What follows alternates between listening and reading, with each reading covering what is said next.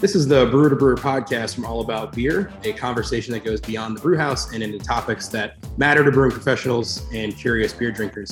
Visit allaboutbeer.com and follow on social media. And to support journalism in the beer space, check out patreon.com slash allaboutbeer. I'm Chris Johnson of Green Bench Brewing, and this week I am very glad to be talking with my friend Ashleigh Carter of Bierstadt Lagerhaus. Uh, we'll get into that in just a moment, but first, this message. Firsd Tea is a proud sponsor of the Brewer to Brewer podcast.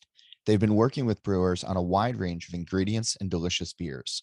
Firsd Tea combines the flexibility of order sizes with the experience you need to create innovative and successful tea beers. They get you the most direct from farm tea selection, so you are working with flavorful and consistent products. You can find more about Firsd Tea's collaborations with brewers and tea ingredients by visiting blog.firsdtea.com. That's blog.firsdtea.com. Hey Ashleigh, how you doing? Good. How are you? It's so good to see you. I kind of wish I was there in Florida, but you know, I'm here. So I know you guys have like, although I was gonna say it's hot here, you guys are like going through like a heat wave, right? It's like crazy there. Dude, it's banana pants. Like it is so hot. It's like 92. It's not, you know, humid like where you are, but like when I'm brewing, it is insanely hot. You like the whole upstairs of our of our tasting room is like a sweat box. Yeah, brutal. Uh we um it's pretty warm here too though. I mean, I think we have today is supposed to be like the hottest of like the last couple of weeks, I think. So I think by like 3 or 4 p.m. today, it's supposed to be like 94 degrees here. Um, and of course, our humidity is just like crazy high. So it's like, it's pretty painful to be outside. If you're outside between like 11 a.m. and 4 p.m., like you better have a really good reason. It's like how I feel. no reason. um, so Ashleigh, you and I have known each other obviously for several years now, and um, over that time, uh, have become friends, especially as I just sort of glommed onto you and uh, just tried to learn as much as I possibly could from you. Um, in your time as a brewer, uh, I was kind of curious, kind of similar to you. Um, I, I, really grew up in the Tampa Bay beer scene. I didn't really brew anywhere else. I don't really. I've never worked anywhere else in the uh, brewing world, and so I'm I'm you know somewhat isolated by that that area. Um, and I, I, am familiar with it and I've seen it grow and change and I've sort of adapted with it too. I'm kind of curious, uh, you being in the Denver area, kind of growing up there and then cutting your chops as a brewer and then opening a brewery there.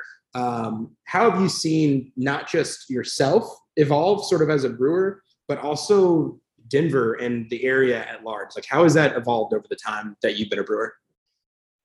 Yeah, I mean, I think that's a an interesting question, and you know, I think Denver is a little bit different than maybe even where you are because we have so much influence from the outside just having GABF here every single year, you know.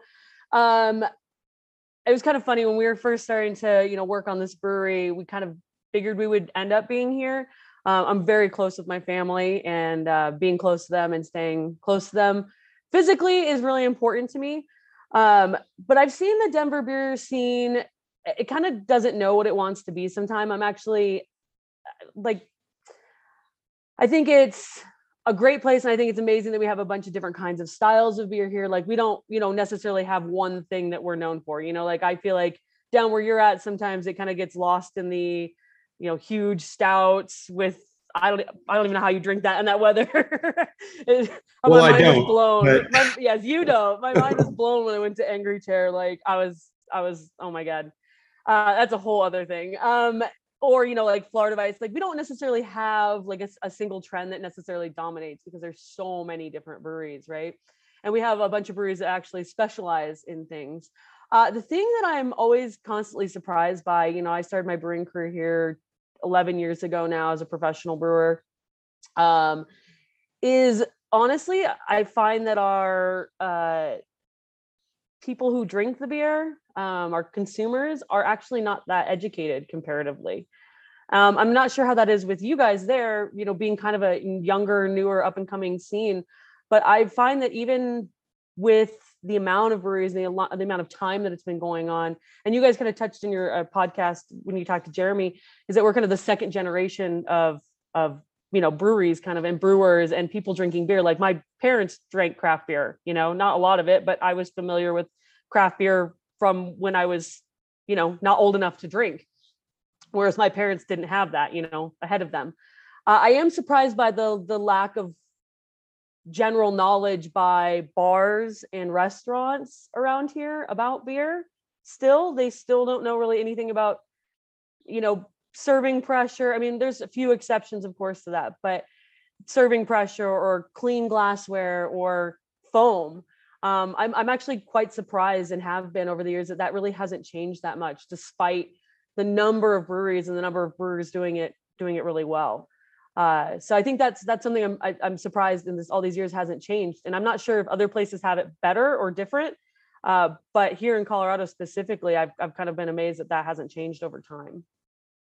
That's a really interesting point. I mean, I yeah, I just got back from the from the Czech Republic earlier this year, and you and I have talked about that trip a lot. And something that struck me when I was there um, was the knowledge level of the average consumer, right? Czech Republic being a place where they drink more beer per capita than anywhere in the world. These people are very familiar with beer, but there was a very general lack of knowledge about beer in a way um, that I'm not saying I expected them to know necessarily more, but it was, and and I guess actually to frame that, there was like technical knowledge obviously that they didn't have lexicon for but there was an understanding about beer that they had without being into able without being able to like articulate some of the things. Like for example everybody in the czech republic that i spoke to just regular people in a bar um, understood and were more familiar with hops than anybody i know in the united states even most brewers in the united states because almost everybody that lives in bohemia went to Žatec when they were in like teenagers, you know, in high school and worked in the summer during harvest and they would they would go in the spring and and so so people were like uniquely familiar with it in without being able to like describe things. And you, you talk about something like decoction right? Like a process that for here most brewers we even have to describe it to brewers. There for them that's just mashing. Like that's not there's no there's no terminology for it. It's just how it's done and a normal person would know that. And i wonder with a place like denver who you know especially comparing it to say tampa bay which we're, we're relatively young uh, sort of beer market um, maybe you know I, I think i'm always struck going to denver specifically because people people drink consume a lot of really good beer. And i think maybe that is what being a sort of advanced or evolved or frankly just older um, beer drinking market maybe really truly lends maybe it sometimes is less about direct knowledge and maybe more sometimes about drinking habits and familiarity with these things. Because i because to to sort of segue that into this next thing i really want i'm curious about you mentioned that there are breweries there that obviously there's a ton of breweries there and, and, beer has been prevalent in denver for so long and people have become so used to it that it allows people like yourself to make a brewery that is a, really about one signature thing right like a, a very specific style or process or theme that hasn't happened here really like no one in tampa bay has really just picked one thing and said this is what we do now like you mentioned angry chair or you know you could think of like cycle people who around here specialize in maybe a thing that everyone has, you know, excited about. It becomes popular because everyone digs it. Um, being imperial stouts in that sense, but neither of those breweries, I think, set out to just make that one beer, right? Um, you, on the other hand, you know, you are a German lager brewer, and you're surrounded by a ton of American brewers, American styles or styles that Americans have taken and sort of turned into whatever. Like, where do you personally get your inspirations from? Um, I think you know having so many breweries it does allow me to to to choose this one thing. Although I think that honestly anywhere it could be popular. I mean, to be fair, uh, Lager is on a 150 year winning streak. Like, like I didn't choose something like obscure, you know, to specialize in necessarily. It seems obscure because of the craft scene or whatever, but in general, you know, nine out of ten people are still you know, drinking craft or still drinking, excuse me, lager, uh, pale yellow lager. Like, I don't think that that's anything that's necessarily going to go out of style at all. So I think in that way, it, it seems like I've focused a lot, which we definitely, you know, have, um, especially on the German components of it. Uh, but you know, I, I, like to think of myself not just as a German brewery, even though our core beers are like that, but as a lager brewer in general. And you know, for me, lager and lager yeast and all those things, those are really kind of uh, what I'm what I'm passionate about. Is is what does lager what what is lager? Like what can lager be? And i don't mean by like being gimmicky or whatever but i do think that we get into this idea that you have to you can't use the ingredients um, for something specific right? So we made a beer called bfl big fucking lager uh, and it's wild right? It was kind of like i wanted to see why can't you just make beer out of beer ingredients that you know has all these qualities? Why do you have to add you know corn you know sugar to it? Why do you have to add enzymes to it? Why do you have to do all these things to make a really big malty beer? Why can't lager yeast do that? And if you treat everything the right way uh, you actually can can get to that that point uh, same with making you know a corn lager like i'm drinking right now um, is our corn lager that we make generally in for may but this year corn harvest got pushed back a little bit but you know again like ex- not experimenting but using really good ingredients and really good techniques to get a specific result um, without gimmicks, without you know being forcing it. I guess uh, it, I would say. And so I'm really passionate about lager yeast. Now I love drinking Pils and Helles probably the most, which is why I make that majority. And honestly, if you told me I could never make anything but Pils and Helles again, I'd be just fine with it. Uh, to be fair. Um, but it's nice to you know kind of explore the other things about lager and lager yeast in general and you know making czech style beers using czech lager yeast and how is that different than using our you know standard 3470 um, and also what is our 3470 uh, lager yeast capable of um, what can it do i've made uh, steam beer with it uh, i think that's a trademark thing but you know i've made like a fermented it warm and made kind of like that kind of amber colored you know with lager yeast i've made gigantic beers you know that bfl was 35 plato right? And used only lager yeast to uh, ferment it down and used our regular fermentation schedule and didn't do anything different except for pitch a shitload of yeast uh, and use some krausening and things like that. Um, you know, just all the things that you can do with Lager. Lager is not just one tiny piece. Uh, I do think if you want to call something a German style Pils, it should be a German style Pils.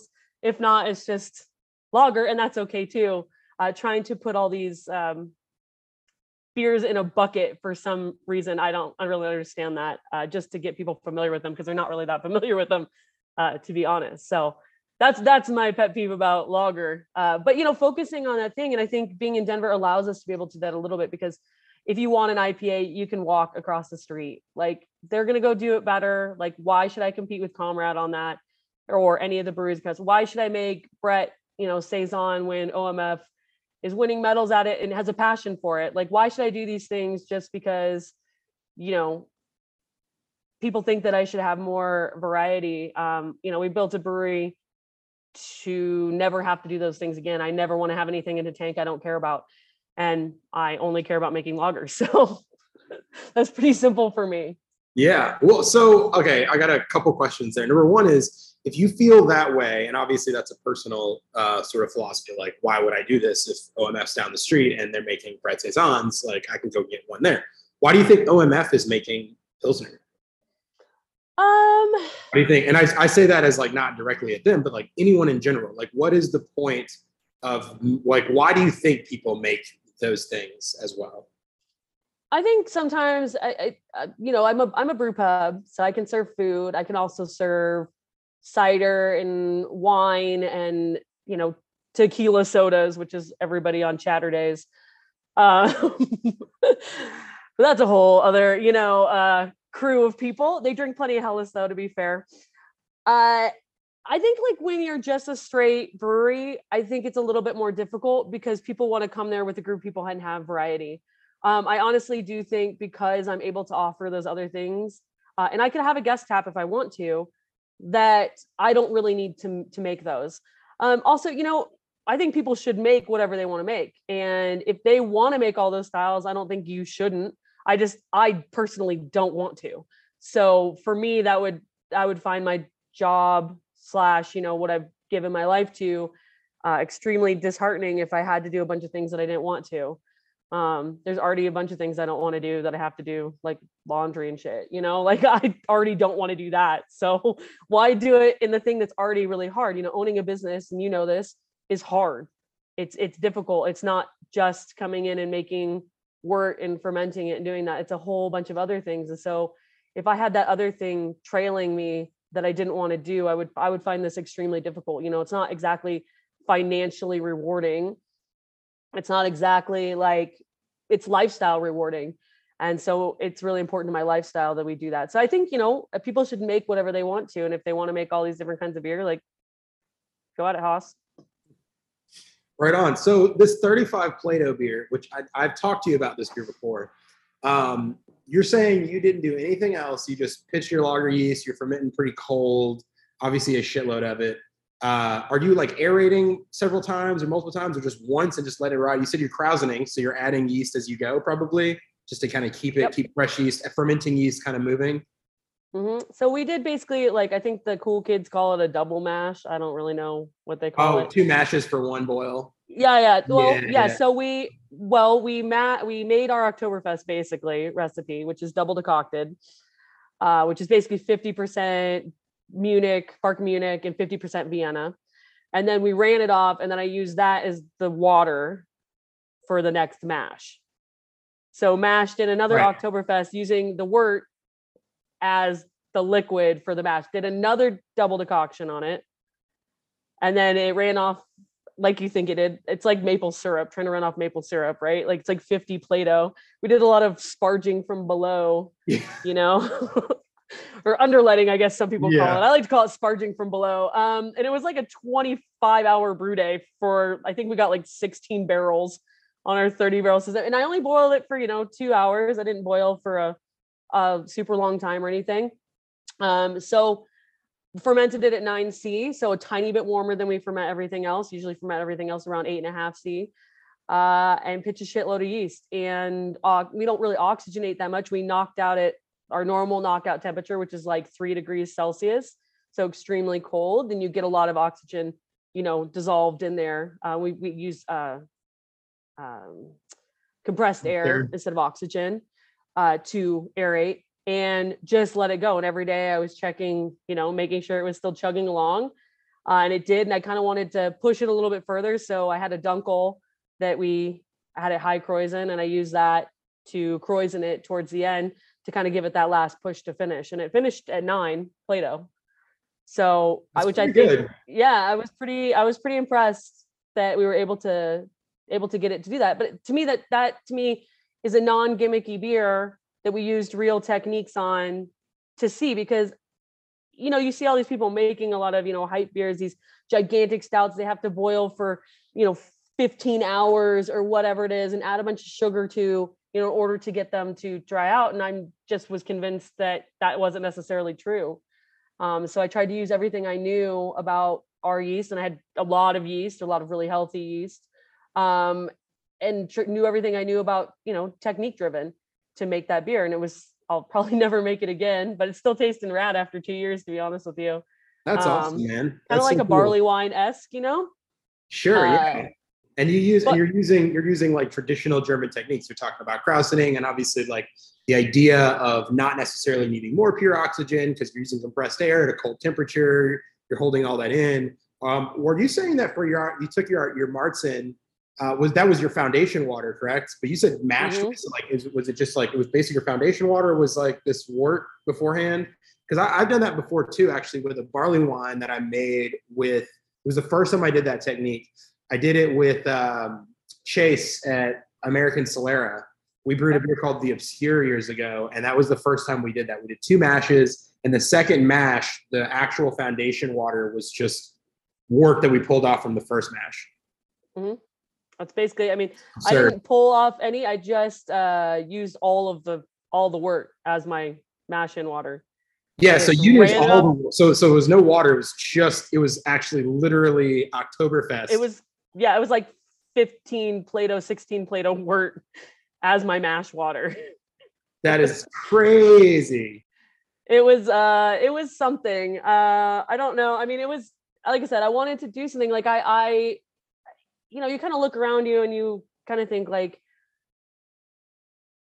why does it have to be why does it have why do things have to be gimmicky? And i really true that's i mean i think it's the only thing that saddens me sometimes about this industry is i really don't care what you make but i really want people to make things with, in, with integrity and make things out of real ingredients and not just make something that you know has a, a cool label or you know just just for a shock value. And so it was kind of my response to that that you don't have to do those things if you use proper technique or you you know why do you have to make an oreo beer with oreos? Why can't you use ingredients that make it seem like those you know characters right? Like it seems like that's possible i guess uh, to actually use ingredients to to coax flavors out and to use techniques to coach flavors out instead of just you know extraneously adding it. Yeah i completely agree. I mean obviously like what you're talking about is something that i, I obviously find far more compelling than adding say a cookie to a beer. Um, you know i think with that said i you know i wonder sometimes because obviously this is like all around me. I see this kind of stuff all the time. Um, and while I, I don't typically partake in like making those things part of it part of it is a dual answer for me too. It's kind of similar to you. It's like well if someone else is already doing it like why would i do that? For one which really for me is is like an excuse to not do it. Like i'm not really i'm not like looking for a reason to do it. Uh, and then the second one is i'm i'm just not as interested in that final product. I'm not as interested in consuming it for my like myself.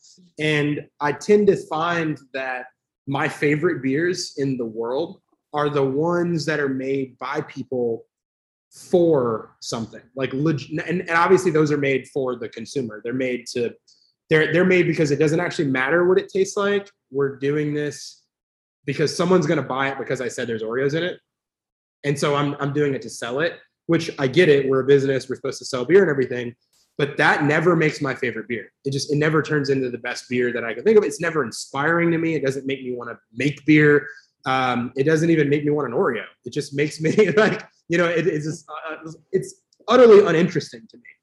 Whereas what you're describing is extremely interesting to me. So if you're if you're like literally surrounded by all this, like what are some? Can you give us some examples of your favorite beers, the beers that you love the most, and maybe not just styles, but like actual brands that you find inspiring, that you find interesting, and that you know just are your favorites? Yeah, I mean, it's it's weird. Uh, I have this like funny crossover of um, of friends. I guess uh, I tend most of my friends in this industry and most of the people that I talk to on a regular basis are owner brewers, and it's it's funny. And mo- almost at every one of those places, I can find a beer on their list that is inspiring to me because they gave a shit about it. Right. Like there's something about owning the business and also still being the person, you know, that's involved in recipe development, that's involved in the processes, even if they're not directly, you know, on the brew deck all the time. But when, you know, like you, uh, Evan Price, you know, at Green Cheek, uh, around here, Comrade, you know, the IPA, um, Call to Arms, Little Machine from around here. You know, these places are the owner slash brewer is directly involved in the beer every day. And I can go to every one of those tasting rooms and find a beer that I want to drink, you know, 10 of, honestly, because they want to drink 10 of them. And I think that that translates really well. And so, you know, as far as those beers are concerned, I think that there's there's a lot of them, whether it's like a really good IPA or pale ale, or they're really trying to work on, you know, crushing their lager game uh, and and doing some of those things, or even at like a place uh, called Little Machine, they make this fruit beer, which isn't like I'm not a fruit beer drinker, obviously, but they have this beer called Raz Against the Machine, which is completely amazing. Like, and it's because he's taken so long to work on this one thing and make it perfect. You can tell when you drink it that it's it's all the right things. It's balanced, it's subtle, it's you know nuanced uh, and i think that almost at all these places and i know i've forgotten some of the places but when the owner is is is instrumental in making the beers i think that you can taste that in the beers um, because they want to sit there and drink it and they've put you know more than just their time into that place they put their money their energy and their livelihood on it uh, for that. And i don't know that it's true across the board but that just happens to be most of my friends and maybe they're my friends because they also make really good beer and i don't have to not look them in the face or go to their place you know? So that's helpful i guess Yeah. uh, Wise I don't want to be friends with people. I don't necessarily want to be friends with people where I don't want to drink their beer. Uh, that's very hard.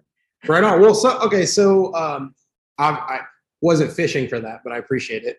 Um, what are some uh, What are some examples of of of German beers that you find are your favorite versions of some of the stuff that you do?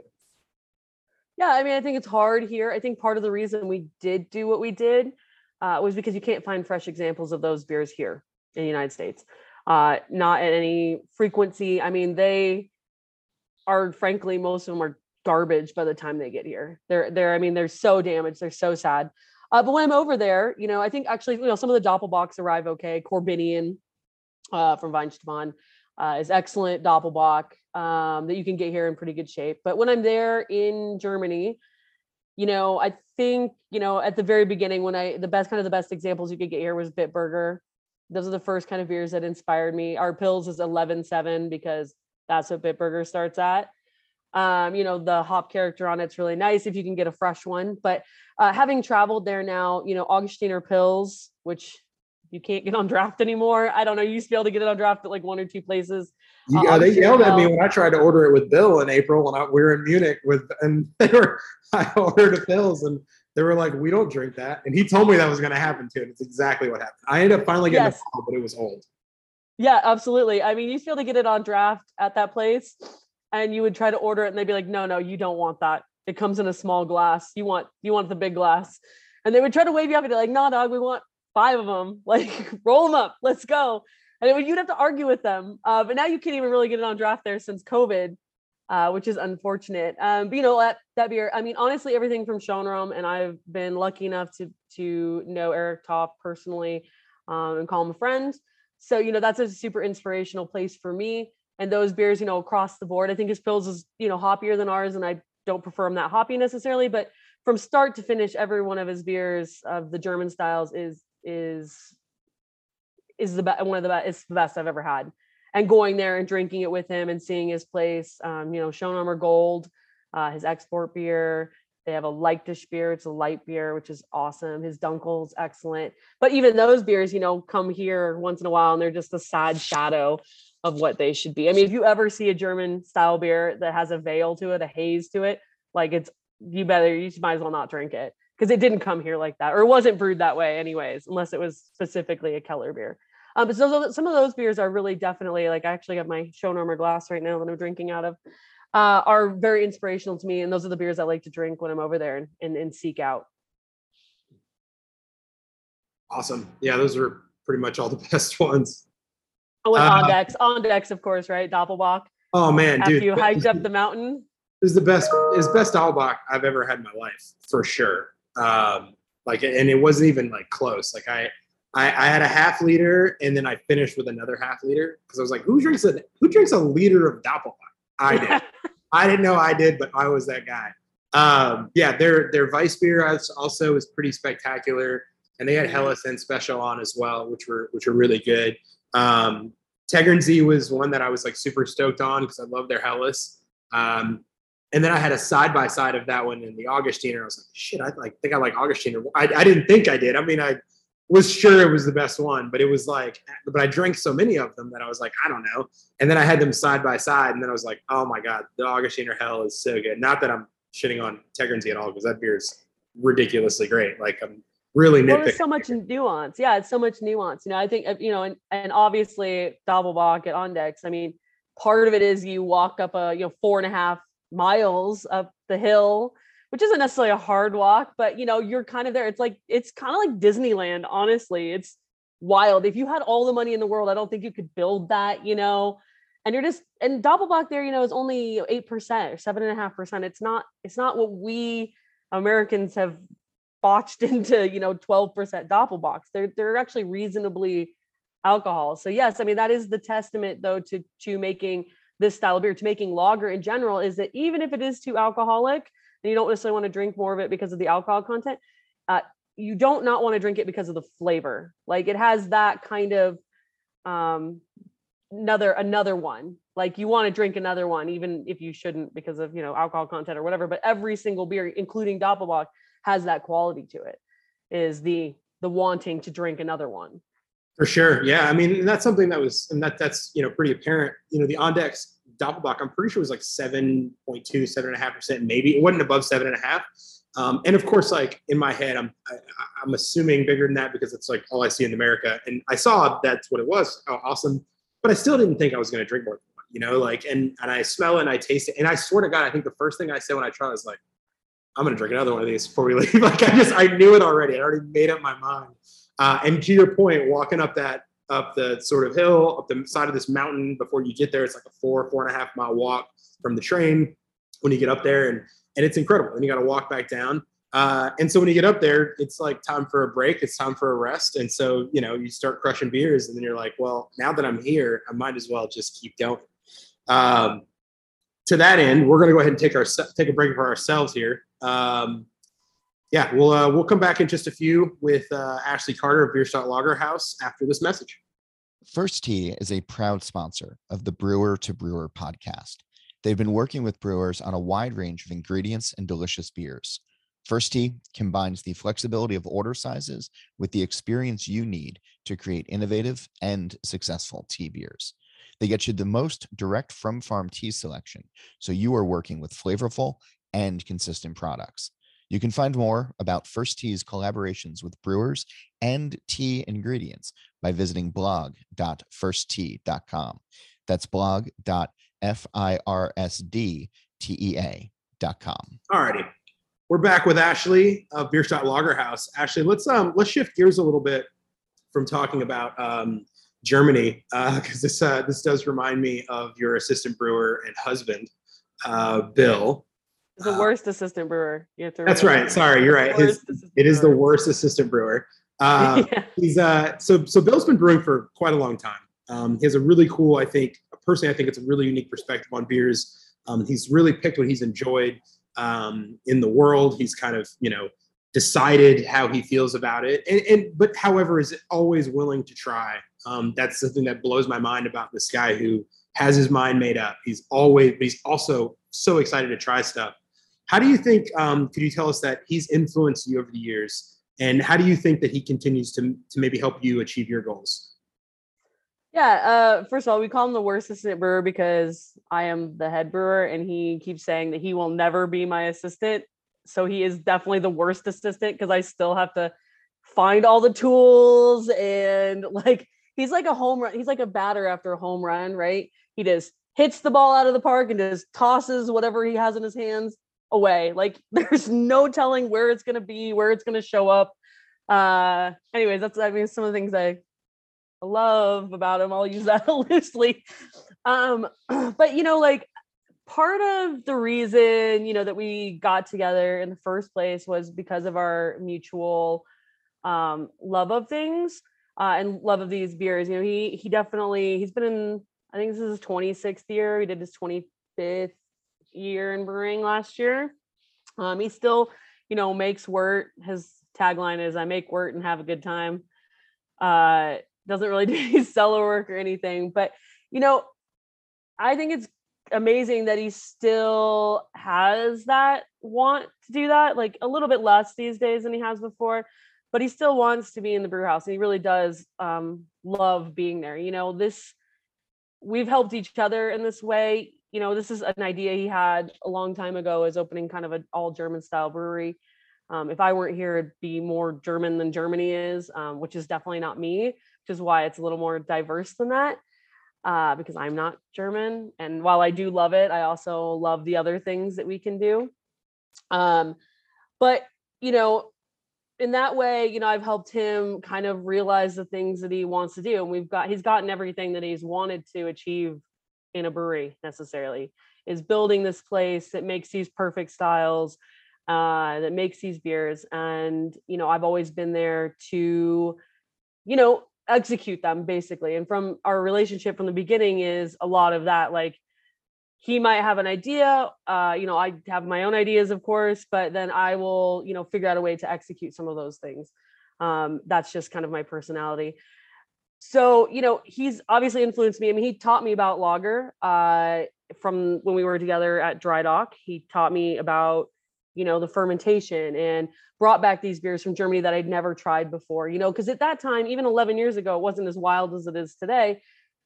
But there was still a lot of you know, stuff out there. And I don't know, something about it clicked when he was like, you know, you want to find the best beer on the list or how good a brewer is, is a three malt, two hop, you know, one yeast beer under 5%. And that's how you figure out if any, if these people know what they're doing.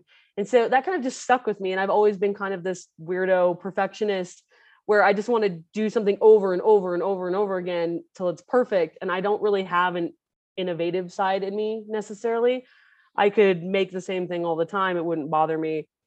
I just want it to be consistent and perfect um, over and over again. But you know, I think in that way we really have balanced each other. It's been, you know, putting together this brewery.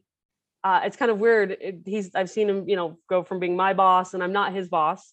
Trust me. Uh, if I said that here, he'll he'd freak out. I'm definitely not his boss, uh, but I definitely am in in charge of things.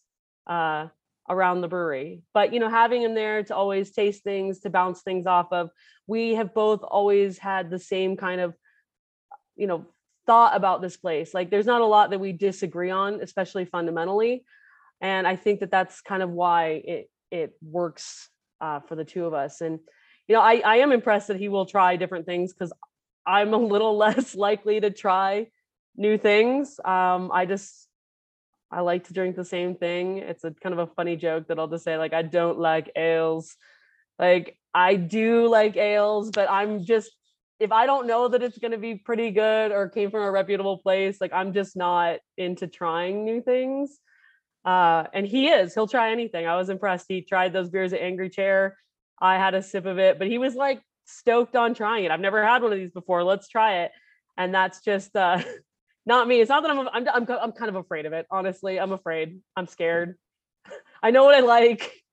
I want to keep drinking more of that. I like drinking beers in quantity. You know, that's just that's my personality. So I, I'm always impressed that you know that he still wants to be there doing the work and he's not afraid of doing work. I mean, how many brewers after 26 years want to still be lugging hoses around or you know, if he's got a keg, he would keg. If he's had to clean kegs, he would clean kegs. Like that's something I'm very impressed with him always is that uh, you know ability to still want to be in the brewery like that um, even if he stepped away a bit yeah i i couldn't agree more with with everything that that you said kind of about him like he has he's you know he said something to me once uh, I, it was somewhat recently but i'm pretty sure he had said it to me before that too at some point you know that his you know similarly to you and and i and something that you kind of said you guys do share a lot of similarities in, in what you love and, and, what you like and um and how you want to make the products that you make um, which is obviously why it works so well well together. Um, and it comes through you know, obvious i think to anybody that knows um, but he said to me that the you know the, the like perf- like he cares about perfection. And you you mentioned perfection as well. Like i want this thing to be perfect. And and and he said that his his sort of philosophy though kind of is that in order to be perfect you really kind of have to focus on it. Like you can't really deviate too much unless otherwise you are kind of losing focus on perfecting something. Um, and for a person who feels that way about perfection and you know i think i think in a vacuum that statement seems quite, and I know that you share this sort of feeling for the most part. Um, that that that statement feels arguably unadventurous, right? And for for in from in that sort of bubble, the dude is super adventurous. Like he's he's you know he's he's not that at all. He's not not adventurous at all. Like he's very excited about trying new things. He's very excited about just seeing what's out there. Uh, when he hears something, he might shake his head at the moment, but he wants to try it, you know, and he wants to experience it. Um, and, uh, but obviously at the end of the day, understanding that like what he cares about um, is the perfection in these little things, which, which obviously you do too, um, because you, you guys' beers are immaculate. I mean, they're just consistently incredible. So when you're not drinking those consistently incredible beers of yours, what other kind of styles do you like outside of lager? Even though I know you don't like ales. Um, what uh, so so like, are there a few that come to mind that you're like, you know what? Actually, I really like these. I enjoy these uh, styles just in a bucket. You know. I like. I really. I I like good West Coast IPA, like bright, right? Uh, bitterness, right to it. Um, the, you know, sometimes I'm sad that they're like seven and a half percent. You know what I mean? Because I want to drink a couple of them. But I really enjoy like these nice, bitter, you know, clean, nuanced, you know, IPAs that have a little bit of, you know, dank, a little bit of like that pithy grapefruit, you know, kind of character to them. Um, I I love a good, you know, pale ale, same thing. Like I love beers that are made really, really well. Uh, I like stout, you know, like a really good low alcohol, you know, stout, a lot of beers that you can drink a lot of. Um, you know, some of these are the things that I kind of seek out if it's not just lager. Um, again, I like to see what other people are are excited about too uh, from their own breweries. You know, so usually people will be like, "Oh, what do you want me to bring you for my brewery?" And I want them to bring me the thing they're most proud of and excited about, even if it's not necessarily my go-to style, because I know that there will be something in it that is uh, you know is is drinkable and, and delicious because it was made with a certain level of passion and care and drive and i think you can taste that in beer. But you know i'll drink a you know a, a bagby has this beer called copycat which is basically their copycat of uh, sierra nevada pale ale and i could drink the shit out of that there you know over and over again. But honestly his lagers are really good so i usually don't bother that much as it turns out. So you know, there's a there's a bunch of beers out there. Again, I've mentioned Comrade a couple times, but I think that Superpower is maybe one of the finest, uh, just straight up IPAs out there. Again, I'm sad at seven percent sometimes, but I think it really like pushes the line of being just the right amount of bitter, just the right amount of dry, you know, just the right amount of like all the different kinds of hop character, not just focusing on one being just sickly sweet or just straight fruit punch. You know, it has some of those kind of dank, piney elements that I also enjoy in those beers. Yeah, man, I couldn't agree more. I mean, obviously, all the styles you mentioned, IPA, I love IPA. I love West Coast IPA, and and I feel the exact same way. Um, I've actually, I, I, say this sometimes to people um, because it, it, happens a lot speaking to either consumers or family members or friends that are not like in the beer world, and they'll go drinking with me, which of course is like you know, buckle up because we're gonna we're gonna drink. Don't try to uh, keep up. Yeah, don't try no, to keep up. It's not. It's not. It's it's not safe. But so the but I always say to them, you know, especially because the, they'll see the way I order versus how they order, and most of the time, any one of them will order, you know, some higher alcohol stuff. They'll be in that seven to eight percent range, all the like a lot. And they're like, "What are you drinking?" I'm like, "I'm drinking this four and a half, five percent beer all day, or several of them." And my what I've always said to him is like, I enjoy drinking entirely too much to like alcohol. Like I just like I I like drinking. Like I love drinking. And if I'm gonna drink, I'm gonna drink, right? And and I've you know figured out how to do it as long as I possibly can once I start because I love the act of drinking. I you know it's my least favorite part is actually getting really drunk. Like that sucks. I like because then I can't do it more. And I like just drinking. And so I do always find myself like upset when, especially if I go into a brewery and it's just like there's just everything seven plus, and I'm just like, what am I even doing here? Because this is just gonna, it's gonna piss me off more than it's gonna make me happy. Because I'm gonna have one beer, two max, and then I'm gonna be like, well, what do I do now? Like I don't even, I don't even want to do this. So yeah, I, uh, I feel the same way. I I love drinking beer and part of that, you know, is with people. I don't love just like sitting at home and crushing beer by myself. Exactly. There's a time and a place for that, of course. You know? Exactly. But uh, for the most part, I like being around people and I like drinking all day and I like having my wits about me. I don't like being necess- I don't like necessarily being like drunk, drunk, you know. But I do love drinking beer and I do love drinking beer with people and I do love like how the conversation loosens up and I do like how you can start talking about you know all sorts of things and honestly you know i've said it a million times and i'll say it again but sometimes i find the least interesting thing is the beer right? And that's how it should be. I want to drink the beer and forget about drinking the beer. I want to talk about all the other things. I want you know i don't want to be you know it's it, we talk about beer of course you know when we're sitting together a lot and, and what we think of it and if the bitterness is right and you know we kind of analyze it but I think for like the average consumer, that's just kind of like sad a little bit. And I think I want to see more people just drinking the beer and talking about the other things that actually matter. And I, I like making the beer that can make that possible, I guess, you know, and making under 5% beer, I think is lends itself to that. It lends itself to more conversation. It lends itself to, you know, being there all day in the beer garden or, you know, sitting at Web City. Like I love that. Sitting outside, talking shit, you know, about everything, you know, Tampa Bay or whatever it is. You know what I mean? You got Brady on your fantasy team, you know? Yeah. uh, you know, so one of the things I like about drinking and like about hanging out with people is they kind of they facilitate each other. And so yeah, Yeah, I get I- really sad when beer's eight percent. Like, how am I supposed to deal with this? I know. I completely agree. I walk in, I look at a, look at that tab list. Like I'd, I'd, I'd rather cry than like you know than anything else. Cause I'm like, oh no, dude, I'm trying to drink all day. Speaking of which, like the corn lager you're drinking, obviously when I was there last, like it was like I was crushing. That's the one you do with Finn's Manor, right? Yep. God, that beer's so good, and it's like so drinkable. And I think like to something that you just said, right? Like sometimes my favorite times and like our experiences drinking is when kind of the beer is the beer is the least im, least important thing at the moment for sure. Um, but unfortunately, for that to really happen, the beer really usually needs to be very good. And like the the times in which the beer is the least interesting thing is when it's so well made that I have no problems with it. Like I'm not distracted by it. I'm not like thinking about it. I'm like the first few sips, sure, I'm like, man, this is phenomenal. But then eventually it's just phenomenal. And I don't have to think about that anymore. It's already decided, it's already written, it's finished. Like I will I will drink this all day long. I don't have to think about this thing anymore that I know is going to be excellent every time I pick it up. You know, and, and those are always what I'm looking for. That corn lager is definitely one of them that I could I could do that all day. Yeah, I'm sad we're like on our last few cases of it.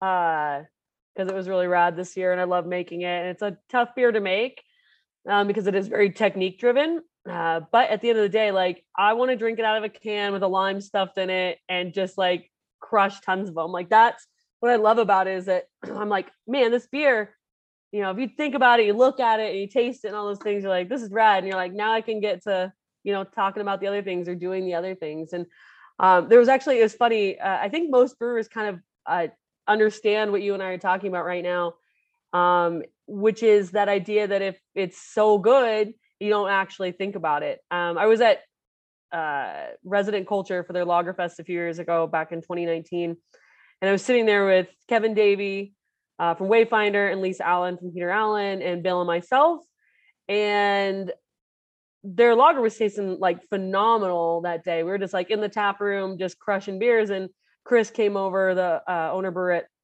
Resident Culture was like, How's the beer? And we're like, Haven't really thought about it. And he's like, That's like the best compliment ever, right? Like, we're crushing four or five or six. By the way, that night ended up a little bit rough because there was a bunch of Fernet involved, Amaros. And then we ended up at a Buffalo Wild Wings drinking double gin and tonics at 2 a.m. like you're supposed to, I guess. So the whole evening went downhill, but it's because we were crushing all this lager and you know not even thinking about it. And I think that that's you know kind of the testament. That's what we're all looking for. I always say you know Helles is kind of toes that line between bland and sublime. Like you shouldn't really think about it. It should not be cloying. There should be nothing you want to change about it from from half liter to half liter, pint to pint. Yeah, completely agree. Uh, I'm going to ask you a couple questions now. Uh, we're going to bring in some more like Czech sort of thoughts. Uh, I kind of want to get your opinions on some stuff. Obviously, you're a, you're a German brewer first and foremost. Uh, most of your techniques and process and the beers that you guys produce are mostly German. You do make some Czech beers. Obviously, the Tmave uh, collaboration you do with Bagby, which is so good, based off an experience that you had at U Fleku together in Prague. Um, so what do you see the what do you see the fundamental differences between German beer and Czech beer? And obviously, like what what and what elements of each one do you kind of prefer?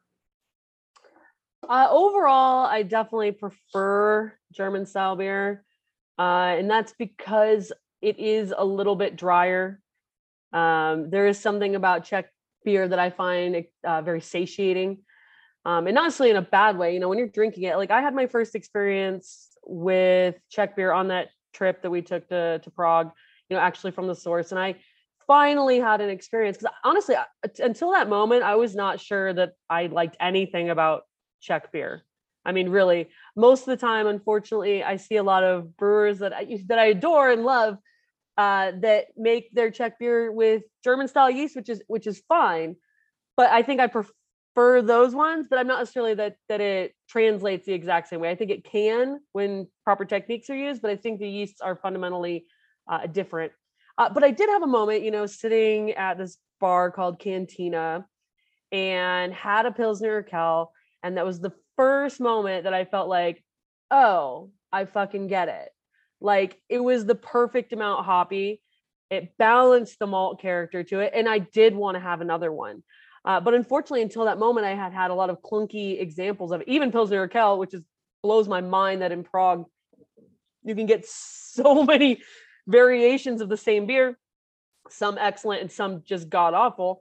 Uh, I was not sure until that moment that I had had that beer. And so, you know, finally having it and understanding this balance between sweetness and hoppiness uh, is is is is very nuanced and i think that that they can get it right and same with that beer at Fleku. you know they make a Tmave so dark uh 13 and that dark beer again a lot of the other darker styles are so sweet I find them almost undrinkable, but they're not always uh, completely, you know, undrinkable. They're, but they can be hard to drink. Uh, some of them. So I think so that the main difference is honestly some of that satiating sweetness, but I think it takes a deft hand when you're doing it, and I think that sometimes you know brewers want them to be so dry that they do use you know German yeast instead of Czech yeast, which can work.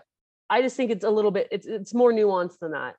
Um, yours is really excellent, and I'm pretty sure you do use German yeast, but it does taste more authentic than a lot of the ones I've had that are just trying to be German, honestly. Yeah, that's a good point. Actually, you know, I had a conversation a few years ago. I made a Tmave, um, I think it was an 11 degree that I had made um, a few years ago, and I brought a can with me down to Mexico to Querétaro to Josh Bringle um, from Hercules Brewing, who Josh is an old friend of mine from here in, in Florida um, before he moved to Mexico.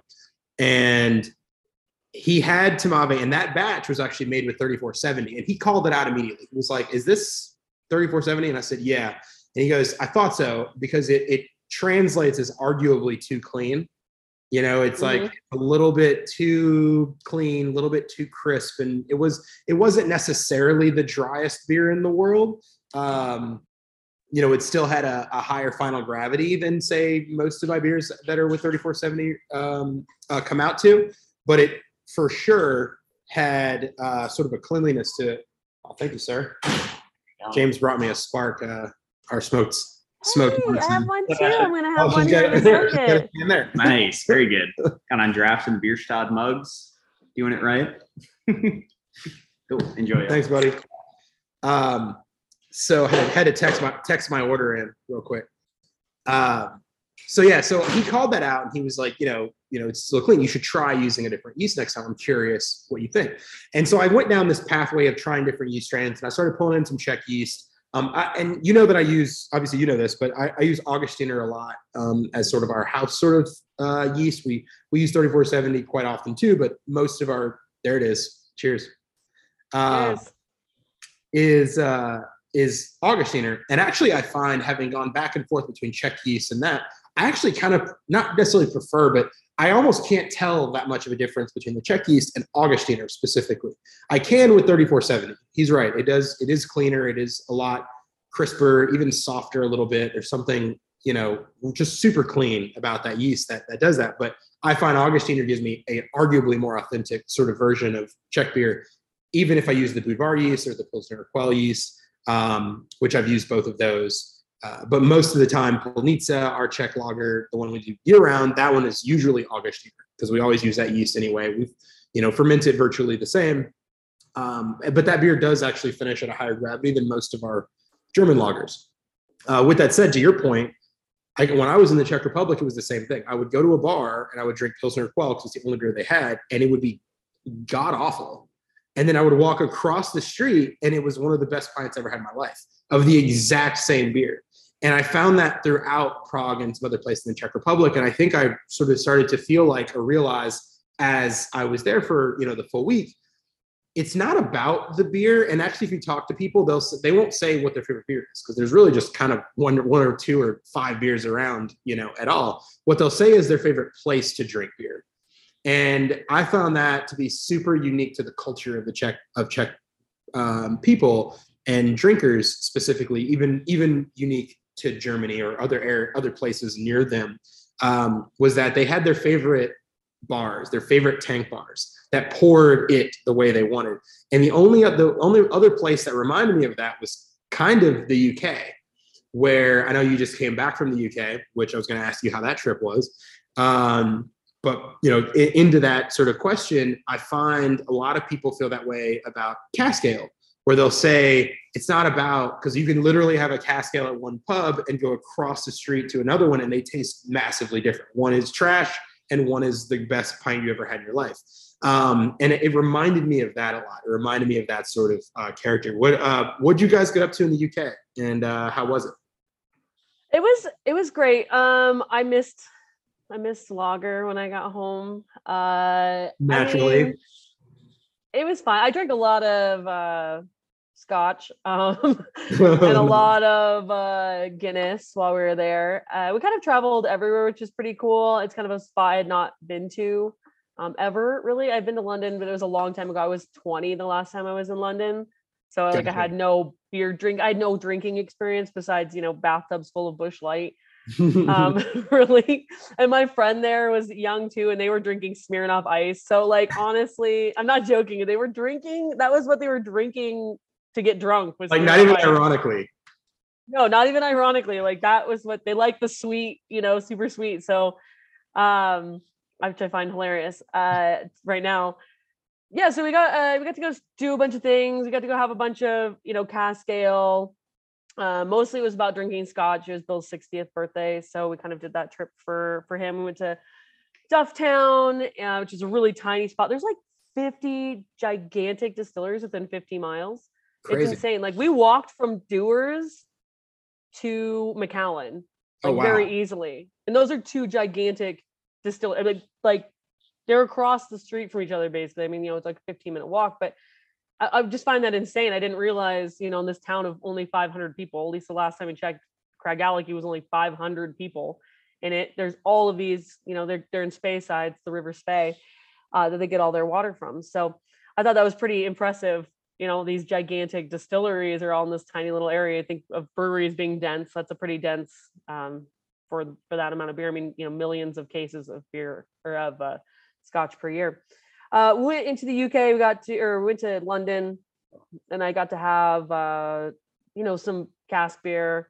Uh, had a really good Fuller's, uh, which was interesting. But it's kind of funny. I almost think that kind of the beer at Hogshead is better. I hate to say that, like especially consistency wise. You know, again, like you go to one bar and it's rad, and we went to another bar and it was just like so much diacetyl, and I can't Yeah. stand any amount of diacetyl. Uh, and the other one was like almost vinegar, and we are like, cool. I am not broke anymore, so I'm just gonna leave these beers here and go drink somewhere else. But it amazed me how much Peroni they were all drinking there. To be honest with you, like Yeah, most of the- of, Peroni. Yeah, that's like the majority of like a lot of those pubs. They're just pouring like um continental lager, like like like a mass produced continental lager for the most part, like a Peroni, um, or yeah, even like Stella. I saw a ton there, um, and it's it's like all over the place. And to your point, yeah, Hogshead's incredible. I mean, I think um, I don't think uh, people realize the caliber of sort of uh, of pints that that you know Kirby's kicking out at Hogshead near you in in, Denver. You're, you're you're spoiled with that because I mean it's it's it's definitely the best like proper pint I think I've had in the United States. You know, several times over every time I go, um, and and consistently, oftentimes better than a lot that I get in the UK. So um, I'm with you there. Uh, I'm gonna transition real quick and actually ask you a couple more questions about. Um, so you guys, well, about what you guys do. Um, you basically single-handedly kind of created what has become a just almost requirement, like part of a brewery opening now, which is to have a Lukr faucet. Um, obviously there were other people that were using Lukr faucets at the time, but you were definitely the one who people would come to CBC or GABF every year and there would be it'd be packed and every brewer would watch how you guys poured beer, how you guys cared about having foam on the beer. Um, and specifically, everyone was like, What the hell are those faucets? It happened to me. I literally bought them because of you. I'm actually literally wearing a Lukr shirt right now. Um, yeah. And I bought one because of you. I poured my beer because of you the way that I did. Um, and and I learned over time some of the other techniques and, and sort of proper Czech technique techniques to pouring. Um, but at the time I didn't know. I just really loved the appearance. I loved the flavor that those gave. How do you feel when you see that at every brewery now, number one? And then why did you choose that faucet and what was that experience like being like basically the first to do it or one of them? Yeah, uh, you know, I'm thank you for saying that because that, you know, I mean, it's it's hard to like look when we opened this place, one of our expressed uh, visions and goals was to change the way that beer is served in the United States. That that was literally on Bill and I's top of our list what we wanted to do. And part of that is, you know, over time you see all these really cool old ads, right? Where you see foam just like coming over the top. I mean, you can watch any commercial Budweiser, Michelob Ultra, like it's in a Michelob Ultra glass. When, when have you ever seen a Michelob Ultra glass for the record? Uh, with like amazing amounts of foam. You know, of course, two people have a bottle, one person has a draft. Like you have to showcase one person has a can for some reason. They're all drinking together at a bar and they all have different kinds of this. Uh, but other than that, like you can see the foam and how beautiful it is. You get some old timey, timey photos that took like 10 minutes to take and there's foam on these beers you know for that amount of time and it's just kind of amazing that we kind of have gotten to this effect in the united states specifically uh, of kind of that mcdonald's effect right? Where the ads look nothing like what you're you're getting basically. And so kind of the idea was like why why does it have to be that way? Like we coming into these tasting rooms uh, some of them unfortunately adopted, you know, the shaker point and the quick pour, whatever. We decided that, you know, when you come to our place, this should be the best place that you get our beer. And that also includes educating people about what foam is. And it includes, you know, how do I want my beer served to me? Like I say this all the time, like I want people to have the same experience that I want to have. And that's, you know, with foam, the way it's supposed to be, the way you would get it, honestly, almost anywhere. I mean, even the most innocuous bar in the UK anywhere drinking any beer. I mean, I got Guinness in a Guinness glass. I was in a bar in Glasgow and I saw a Bud Light glass. Like it was fucking gorgeous too. It was the most gorgeous glass I've ever seen.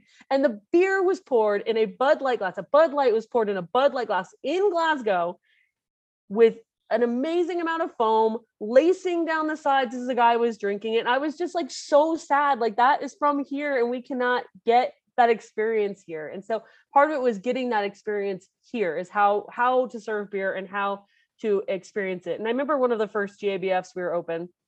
Uh, we had a brewer come upstairs. I don't remember who who it was, but you could just see like they ordered one of every beer and sat down, and all of them were, you know, sat down perfectly because I install the fear of God into these bartenders. To be fair, they do a really good job and they believe in it too. But you know, all the beers came perfect, the perfect amount of foam, everything. And I, I saw him kind of like stand up. And when he stood up, he kind of looked around. He was like, Where am I? Like, because this doesn't happen in the United States. And that is the kind of thing that we wanted to instill. I think we've done a really good job, people seeing that to see that they can do it in their places too. Even when you're busy, like you're not a bar, you're a tasting room. Like, even when you're busy, even when it's hard, is just getting that difference in glassware and showing people that you that you care about it, right? A steak still tastes like a steak in a dog bowl, but it tastes better when it's, you know, properly presented on a plate with some garnish and some flair to it and a little cup of sauce next to it, right? Like it tastes better that way than just being served to you. Um, as far as the Lukr faucet goes, you know, for me, we had a pretty uh, bad experience at um, the place that we were at before, Bierstadt, and we had these wonderful, beautiful Celli faucets. And those Celli faucets are rad. They're Italian. They'll pour pure foam. They'll pour anything. It's, it's, it's actually incredible. But I hate that place. And so I wanted to do something cooler and better. So I set up on a on a one person band to try and find a better faucet than that, a cooler faucet than that, and something that was I, I poured beer as well, right? So I kind of just like went down the internet hole. I ended up on this website of this bar in New York City that was a Pilsner Urquell bar that has since closed. And I ended up calling and getting a hold of the GM, and he told me about where to find these faucets. And this was two years before, three years before Bierstadt opened. Uh, and I saw these faucets, and I was like, "These are rad!" And the way that they're all lined up on on this like amazing draft standard with the side pull. Like it's just, I mean, they're just, they're incredible, right? Like, are they not striking? Like the big faucet, like it's just amazing. They're just beautiful looking. And I was like, I want those. I don't care. And so honestly, we just found that guy gave me, you know, those are actual Pilsner Urquell faucets. They're made by Lukr.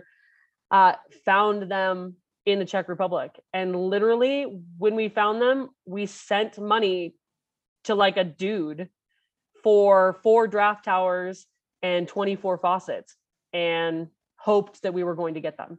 It was is literally as simple as that. I just wanted something cooler. Like I'm not out of tricks. I know something better. I can find something better. And that's literally how it started is just wanting to outdo my old self, I guess. right. Yeah. So, so like, that's so cool, man. I, I've, I've heard this story before, obviously, and we've talked about it extensively because like, like it's, it's really like i'm not trying to gloss over that statement the point that i was making that like you literally started the Lukr like craze that is the united states. Like like single-handedly arguably the reason why every brewer has them now and every brewer is pouring from them now. Now that doesn't mean that every brewer knows what they're doing with them. It doesn't mean that every brewer understands why they're poured that way. And it is fascinating to me that like admittedly like a part of the Lukr sort of explosion that's happened, which has been, I think, beautiful for craft beer. I think it's been amazing for beer as a whole. I think it's arguably one of the more important things that has happened to American craft beer in the last decade. And part of that's because of we're always as as as as brewers and, and business owners and and and you know front of house staff trying to figure out how we can engage with the consumer, how we can frankly trick them sometimes into having a more deeper conversation about what we're doing and why we're doing it and why we find that important or interesting or why they should care about it. And something as simple as this gorgeous gooseneck faucet thing on the wall starts that conversation for us more often than anybody I think really gives it credit for. And, um, and I think that has been a catalyst for education in a way that it's hard for me to overstate. Like I, have a hard time saying that like we would be where we are in our discussions about lager, whether it be German or Czech beers and all the stuff we've learned since then, if it were not for me or all these breweries in the country walking into your bar and seeing them on the wall. And it's fascinating because they are gorgeous. It is fascinating to me that a big reason why those became that and those are this important is like sort of out of spite. uh yeah definitely out of spite for sure. I mean um it, it, definitely i mean honestly it does boil a little bit down to that. It, it is a, a conversation starter but it is something like we have nitro faucets right?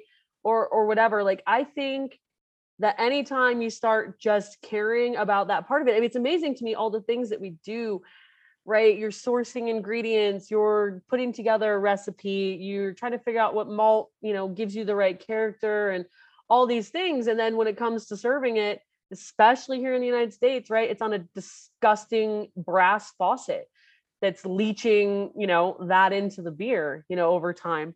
Uh, and so just to take care that little bit it just is one more step of thinking about the process from start to finish and you know finishing it with the glassware because honestly that's where you can kind of fall down at the finish line right?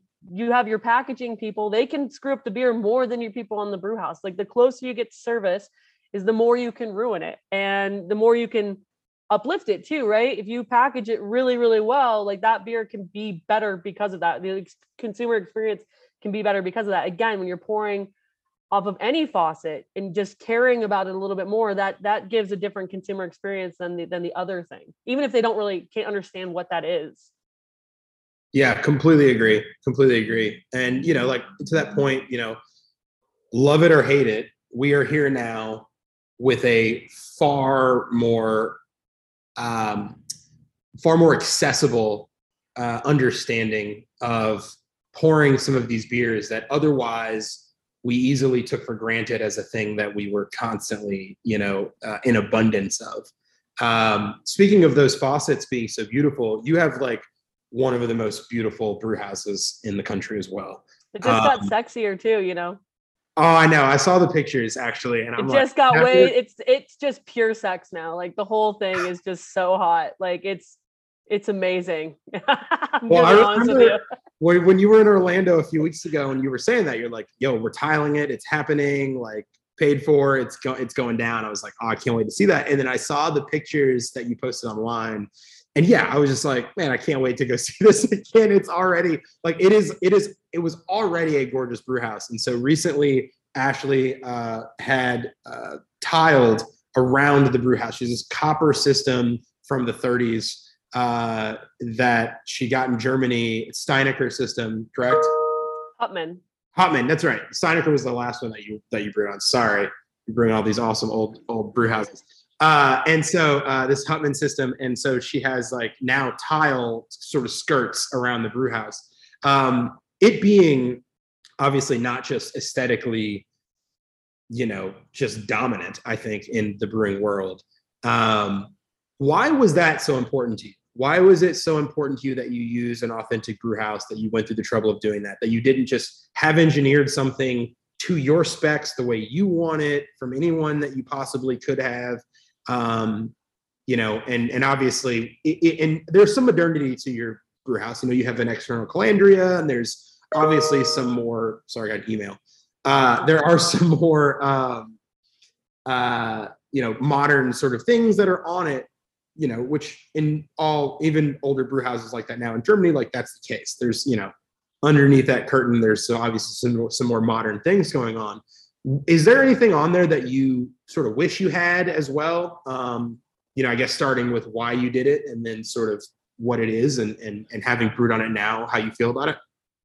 Yeah, it's from 1932. Um, to be honest with you, it is just made to make those beers. Like it is just, it wants to make those beers. I mean, it hates anything above 16 Plato. It hates everything above 14 Plato. Really, to be fair, like it, that that place's money spot is a 12 Plato, you know, all malt beer. Like it absolutely just crushes that. I'm not sure. Like I know you can like engineer things to be the way you want to, you know, especially with enough money. Um, I'm not sure that you can necessarily do what that brew house does for the cost for the cost that we got it for honestly um and uh, honestly it's it's really awesome to make beer on I'm, I'm not gonna like pull myself away from like how cool it is. Like it, there's so much history in there. It was built 1932 pre-world war ii you know all, all of these things. Like it's it's gorgeous. I mean that copper too does some things for yeast um reducing sulfur and things like that the yeast nutrient naturally. And it just is meant to make those kind of beers. It was set up for decoction automatically, right? The radius of the lauter tun makes it so you know the malt uh, bed isn't really. It's not even 18 inches, right? Like everything about that system was made to do what it was supposed to do. And so, you know, for us, like we have some modern things that we've tied to it, of course, an external calandria instead of direct fire. Uh, we have, you know, a couple different pumps and stuff like that that we've added to it, but the system itself is essentially set up the exact same way it was uh, with where we got it from. And so, you know, I I really like making beer on it. There's just something about you know all those things kind of tied together, and I do love the way it looks. And now that it has its like really sexy skirts on it, um, it's even cooler, I guess. Uh, but it makes it makes great beer, man. It, it it makes beer. I mean, again, they've updated the the plates on the lauter tun, so it's no longer you know, brass. It's actually still cast iron lauter tun though, which people are amazed that it's uh, cast iron lauter tun and copper kettle. But and I was freaked out by it at first, but now making beer on it for so long, I think it makes really consistent, uh, great beer um, from start to finish. And you know, of course, a lot of the work is done on the cellar side, But from a brew house perspective, I, I don't know that there's anything I could really change about the way that it's set up. Yeah, I was actually going to bring up the cast iron there in a minute because you know, and I remember that being fascinating when you told me that. Uh, and and back then when you when you told me when you when you were getting it and you were just opening, I I remember being sort of blown away by that. Um, and I guess fast forwarding to now, um, obviously number one being the fact that the the the depth of your lauter tun allowing you to do things with a thinner mash to make you know you can have a ton of water and liquid in there without it being compacting. Um, i finally literally last week we just did our first four to one successfully. Um, we finally figured it out after like two years of decocting and trying to figure it out figuring it out. And now that our system is so dialed in we tried it and we successfully did it. So we're going to play around with that sort of thinner mash now uh, on our brew house. But so you have that. And i, I remember you know what's fascinating about 1932 right like to your point like pre-world war ii like a lot of these brew houses didn't survive that. You know most of them didn't. Um, and actually when i was in the czech republic i was at ferdinand and they have a full cast iron brew house which i was it, i hadn't seen that in, since i had seen your brew house and then it reminded me of that and i talked to them about it and they were like yeah well the nazis came in and they ripped all of our copper out and turned them all into bullets Yeah, and exactly. so we just, they just came in and ripped our brew house out. Like our business was just here and it was gone. So the only thing they can do is put cast iron in, and they had been brewing with cast iron basically since World War II. Um, and yeah, and I was like, well, and people around me were like, no way, like that can't work. I was like, well, actually, it does. Like, you know, Ashleigh at Bierstadts has a lauter tun that's cast iron. It was the only place I'd seen that before. But that's what uh, that reminded me of, which I thought was so fascinating. Yeah, I mean, it's surprising that it survived that long. It's surprising that it wasn't scrapped into bullets during that time, you know. Uh, so you know, it's kind of a really cool piece of piece of history, and uh, she's she's working great, you know. Just letting her be. Hang Yeah, I she can- le- she leaks a little here and there, but oh well. I, I, could, I could easily say it was it's one of the coolest brew houses that I've ever brewed on. Uh, just being there with you guys, um, it's it's so rad. Uh, so it's obviously very established that you like lagers. We we know that. Um, what other German style beers you know are out there that you know you love or that maybe you're interested in brewing or are you not and why? You know, I'm thinking about stuff like Kolsch or alt beer, Gose uh, Weissbier, which I know you and I have talked quite a bit about Weissbier, um, and and even maybe like Vienna Lager. Like, what what do you feel about those beers? And um, you know, do you plan on making them, or or why don't you? If not, Uh, so I've made Vienna lager before. Uh, the only beer really I, mean, I haven't made Schwarzbier. Um, there's a couple beers I haven't made.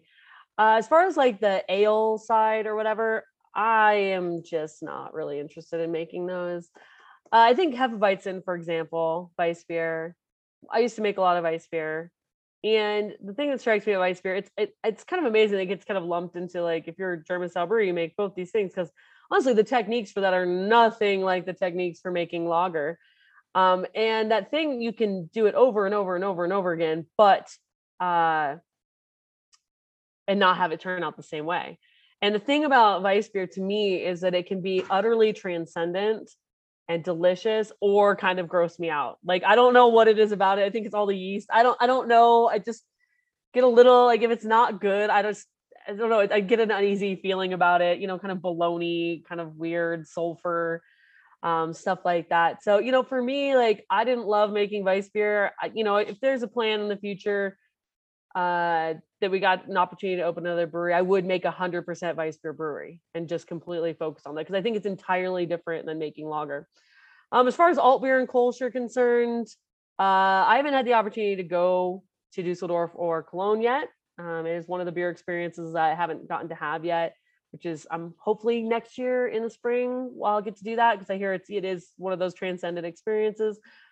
Uh, but honestly, I'll just make those as collabs somewhere else. I don't really feel the need to do it at my place, and even though it would be a quicker turnaround, uh, that's not really what I want to get into at our place. I mean, the worst thing that could happen to me, honestly, is that Kolsch becomes popular or alt beer becomes popular at my place, and then I feel the need to make more of that than the thing I really love making. So I just rather not, I guess. Uh, I make a Kolsch every year with a brewery called Westbound and Down, which is awesome. made it for like seven years now. Uh, I made them filter it, which is kind of funny. They don't filter anything. We actually lug a plate and frame up there every year to filter this beer. Um, but I don't really feel the need to make those beers. And I do like drinking them and I like seeing the different expressions of them. And I want to see, I really want to have the experience firsthand. But I just don't want to make them. There you go. Simple as that. Uh, again, I would make a Vienna lager or whatever. It's uh, if it's a lager, yeah, I'll try making it at my place for the most part. Cool. No, I I completely get it. Um, and obviously, we talked about Weissbier so many times because you know I, I said this many times to other people as well that it's it is like I mean it's arguably the hardest style of beer I feel like that I've ever tried to make. And and I know that sounds crazy to a lot of people who maybe find Weissbier to be arguably ubiquitous or you know easy. It's around. You know, a lot of breweries make Hefeweizen or Weissbiers, and um, and of course my answer is like, yeah, but how great are they? Um, because like making them that often is a nightmare. That beer, like you can do the exact same thing one time and it comes out amazing. You do the exact same thing the next time and it's completely different. And generation to generation, that yeast doesn't really make sense at all. Like Gen 1's like really the only good one. And even then, that can be ridiculous. And you know, it's like literally a conversation that I've had multiple times, even recently with like my sales team, because I've had a few Weissbiers on recently. Like, it's so good, we should just do this. Like, let's send it out in the market. I'm like, you don't understand like how difficult that is. And of course, then like literally what happened was is I got a spreadsheet that was like, put in the cost for this thing, like how much it costs to make, and then we'll assess and come up with like you know how much it would cost for us to or how much we would be able to sell it for like fob to the wholesaler. I said okay. So i like entered it but i entered it with like an understanding that i'm using gen 1 yeast whole time. And so they were like why is this so expensive? And i was like because it's the only i told you guys how difficult of a beer this is. Like i'd already prepped you and told you. So that's like what it would take. And they're like well how do people do it? I'm like well they either a make them inconsistently which that's on the table if this is what we're talking about doing because that's how it's going to have to be or b you make so much of it that you have so much that you can blend to make the exact sort of profile that you want on the back end. Like those are like your options. And then everyone, and then everyone's like oh i get it now. That's why it's so hard. I'm like yeah man like that beer i'm always amazed that i'm always amazed that live oak can make as much as they do and they use you know second generation yeast and like that but every time i have it it's really good and consistent. I just i don't have that you know, and I think maybe you have to make a just a boatload of it to to even get close. I agree. Because I'm not sure. I, I just don't again like uh, that inconsistency is was really difficult for me. The runoffs, you know, at the place I was before, we had like six hour runoffs for that beer. Oh. Like I love brewing and I love taking a long time to do it, but ain't nobody got time for that. yeah, but not, but, but not because you don't want to. Like you don't want to do it. Yeah, exactly. Do it, like you know, for no reason. All right. Well, you know, um, five hour decoctions are fine, but like running off for that time, like, uh, no, no, no. Yeah, I'll make a 35 Plato beer after I make this double decocted Oktoberfest, but I'll, uh, but you can keep your damn Weissbier. Um, so uh, the last thing I kind of want to ask you before we wrap things up here is, you know, uh, we brewed a few collaborations together. Um, we brewed a Weizenbock, ironically, a Weissbier. Mm-hmm. Yeah. Um, we brewed a smoked Helles, and then we brewed a smoked Marzen, which we're currently drinking, Spark. Yeah, we're both uh, drinking it. Yeah, drinking it up. Uh, I'm super. I'm super proud of all three of these beers, um, and obviously always excited to brew with you. So I guess what I'm going to do now is open this up for us to talk about uh, briefly for everyone else to hear. So like, what's next for us? Because we talked about brewing another beer soon. I'm sure we'll just continue to do that.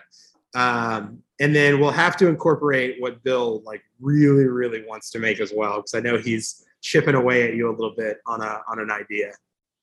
Yeah. Um. excuse me. Uh, you know, we're gonna obviously continue to make beer together. I'm uh. I don't know if you know this. I don't really make that many beers with that many people. Um, and all the beers we've made together are super rad. I'm super excited about it. It's my turn to host again, I suppose uh what is it Czech Czech 11 is that what it is yeah well so that's what you bill want to make i mean that's fine i'm i'm excited about it i'll let it happen but i gotta drag him along a little bit yeah because i'm pretty sure like because you know i make a 12 degree and then we are talking about making an 11 degree uh czech lager and then we immediately went to another brewery and they had an 11 degree so he's like fuck it we're making an 11 and a half and i was like yeah okay. exactly I guess I better get really good and dialed in. Uh, I should be able to do it. Um, you know, always those single batches are kind of nerve wracking. You're like, okay, do I have everything set? Uh, but do you use some of that Raven malt, which is under modified, do a triple decoction. I like this. It sounds super rad. I'm very excited to go ahead and, and do that. You know, uh, obviously making beer with you is exceptional because we put all the things that we know. And the thing about making collaborations, I think people forget sometimes is in their best form, they are awesome, right? Like you learn some stuff, you eat tamales, you drink beer, you talk about beer, you learn about beer, and you kind of like meld these two things together. And that's the best part about collaboration when it's when it's done properly. Um, on its other side, you know, it can be used as just a purely marketing tool. And I, you know, never really want it to be that way. Um, but always making beer with you and making a couple smoke beers uh, and doing this, I think it's going to be like super fun. Like I'm excited. My new tanks are supposedly going to show up. I don't know. They were supposed to show up on July 5th, uh, which it's not July 5th um, anymore. Allegedly, they're supposed to ship yesterday, but I just got a text message saying they're gonna call us about something. Uh, so you know, uh, Bill's outside right now, actually talking to them. So hopefully, it's not all all screwed up. Um, hopefully, they'll show up at some point, and then I'll have a little more flexibility to make a couple more seasonals and collaborations and things like that. Maybe make a double batch of it. But yeah, I'm very excited about making that. And like I said, I got to string them along a little bit longer. But yeah, we'll do it for sure. Awesome. Yeah, I love um I love how he feels like you know, you, you do a good job of making Bill do like kind of feel like he's sort of in control of that chipping away, and you're like, dude, I'm just gonna let you keep thinking that until Yeah. yeah, it's good. So we got a Czech 11 and a half coming at some point. Um, Yep. excited about it. Like you said, triple decoction, Czech beer. Um, like you mentioned, Raven malt. This is malt from Moravia, from the Czech Republic, and uh, it's going to be rad. Um, so yeah, thank you, Ashleigh, so much for spending time with me. No, thank you. It's I'm sad that we're not drinking just beer together. We got to a couple weeks ago though. So that was cool. Hopefully we'll see you soon and you know, get to talk more shit and drink more beer. Absolutely, I'm looking forward to it. Perfect. All right. Well, that's it with Ashleigh. Uh, she will be back on the next episode, um, having a host of her own and a conversation. Uh, I'm sorry, she will be hosting herself uh, with a conversation with a brewer of her choosing. Um, that'll be on in about two weeks or so. So keep an eye out for that. Uh, visit allaboutbeer.com and follow on social media. And to support journalism in the beer space, check out patreon.com slash allaboutbeer. I'm Chris Johnson of Green Bench Brewing Company. Thank you guys so much for listening to the Brewer to Brewer podcast. See you next time. Cheers. This episode was brought to you by Firsd Tea. Firsd Tea delivers the ingredients and experience brewers need for delicious beers and innovative flavors, flexible order sizes, and direct from farm teas for your next brew. Find out more about Firsd Tea by visiting blog.firsdtea.com. That's blog.firsdtea.com.